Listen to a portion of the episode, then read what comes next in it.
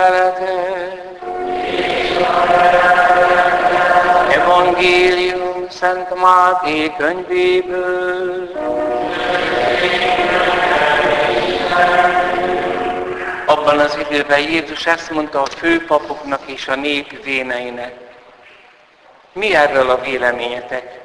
Egy embernek két fia volt.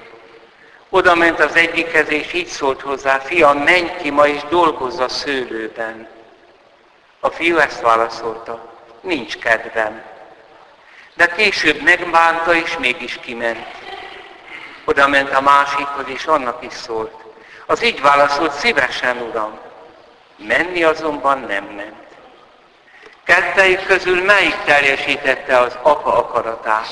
Azt felelték az első.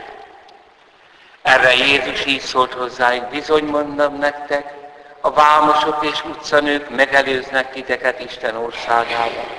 Mert eljött hozzátok János az igazságosság útján járva, és ti nem hittetek neki. A vámosok és utcanők viszont hittek neki. De ti, akik mindezt láttátok, még ezután sem tértetek jobb belátásba, hogy higgyetek neki. Ez az evangélium így.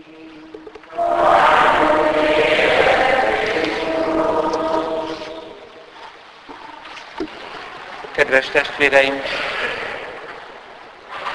hallottuk Szofoniás profétától az Isten döntését. Nem hagyok meg belőled más, csak egy szerény kis népet, amely az Úr nevében reménykedik, Izrael maradékát. Ez nem csak az ószövetségi népre érvényes, hanem az új szövetségi népre is az egyházra, mely Isten népe. De hogyan népe az egyház az Istennek? Nem úgy csupán, mint a világi életben, ahol összetart egy népet az, hogy itt születtünk a Kárpát-medencébe. Aztán magyarul beszélünk. Bizonyos közös törvényeink vannak, az alkotmány. Aztán bizonyos szokásaink és kultúránk, amit őrzünk. Az egyházat látszólag, mintha ugyanezek az elemek tartanák össze. Szinte beleszülettünk az egyházba. Ugyanazt a vallási nyelvet beszéljük. Ugyanazok a törvények vannak, ünnepeink, szokások. Valójában itt másról van szó. Isten népének igazi fenntartója csak az a keresztény, aki valóban belekapaszkodik az Úr Jézusba. Azok a férfiak és a nők, akiknek az élete össze van kapcsolva a Szent Háromság Istennel. Jézus Krisztus által, aki a fundamentum. Ő a mi főnk, a fejünk, mondja Szent Pál, és mi testének tagjai vagyunk. Tehát valójában az Úrban reménykedők tartják össze az egyházat, mert ők Istenben gyökereznek. Hát a többi meg nagyjából ebből él. Szinte a kereszténység nagy része élősködő. Olyan, mint a fagyöngy a gyümölcsfán. Magában nem tudna meglenni. De mivel vannak igazi keresztények, azért azokból él. Persze ezt nem szabad személyre levontva kimondani, hogy mi élők vagyunk mondjuk, azok pedig holt tagok. Mert azért a határ, ami szívünkben is húzódik. Bennünk már van igazi élet. Nem véletlen ez a havi találkozás sem. Áldozunk. Az Úr Jézussal kapcsolatban vagyunk. De a mi életünknek mennyi része még nincs kapcsolatban az Úr Jézussal. Itt kell, hogy menjen egy nagy harc. Tehát bennünk is ott van ez.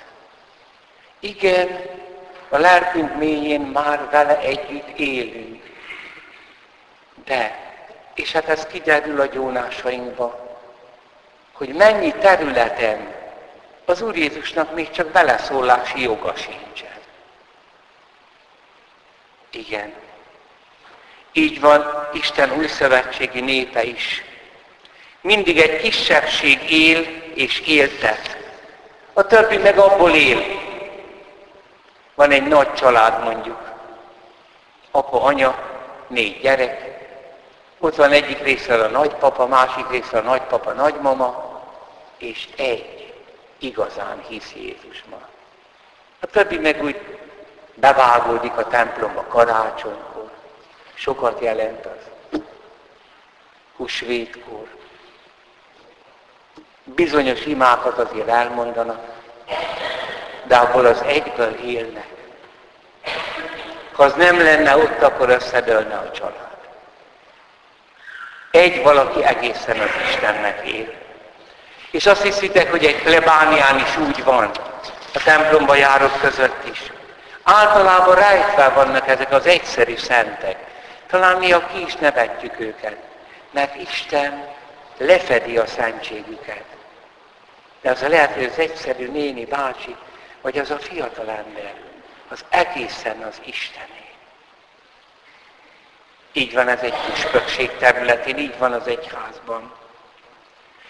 Persze van egyfajta arány, amelyet a valóban élő kisebbség még elbír. De van egy arány, amit már nem bír el. Ha túl nagy azoknak a száma, akik a szentek hitéből élnek, reményéből, szeretetéből élősködnek, akkor Isten megengedi a nagy összeroppanásokat. Ezt írja Robert Szara bíboros. Ma nyugaton mennyi üres, bezárt, lerombolt és evilági célra használt, átalakított templom van. Hollandiában száz katolikus templomot adtak el. Bárkultok vannak benne. Hangversenytelen. Ugyanakkor tudom, írja a bíboros, milyen számosan vannak azért hívek és papok ott is, akik rendkívüli buzgósággal élik hitüket, naponta harcolnak, hogy megőrizzék és gazdagítsák Isten házait. Igen, testvérek, ugye gyermekkori emlékeim, az 50-es években azért még tele volt a templom. De mindannyian hívők voltak. Mikor kisgyerekként láttam, hogy valahol ott földmunkát végeznek, és előkerült emberek csontjai kerültek elő. És azok a férfiak arról beszéltek, na ezek hogy támadnak fel, és ezért röhögtek. Azok a férfiak, akik úrnapján az oltári szentség fölött vitték azt a szép umballát. Hát akkor mi fölött vitték? Hittek abban, hogy a kenyér színében ott van a föltámadó. Hogy Jézusnak a teste dicsőségbe jutott, és minket is oda visz. Múlt vasárnap, hogy szombaton volt itt a hívekkel együtt lelki gyakorlat egy plebános. Húsz faluja van. Az egyik faluban, a vasárnapi misén, két férfi még nő se. Pécsi egyház megye. De az a kettő az hívő. Most olyan nagy dicsőség lenne, ott lenne mindenki, és nem hívő. Isten engedi, hogy összedőljön néha az egész, és egy szent maradék legyen. Igen, a középkorban, vagy talán kicsit később, a reneszánszban történt, hogy egy angol bentés kolostor teljesen kiürült. Meghaltak szerzetesek, ott hagyták, nem tudom. Egyetlen maradt egy öreg apát, aki a kolostor előjárója volt.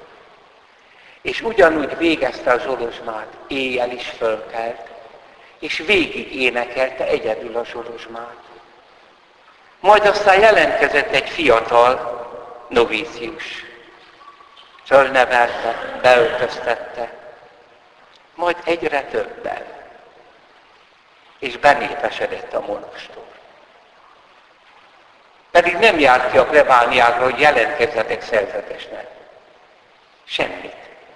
Csak ő valóban szerzetes volt.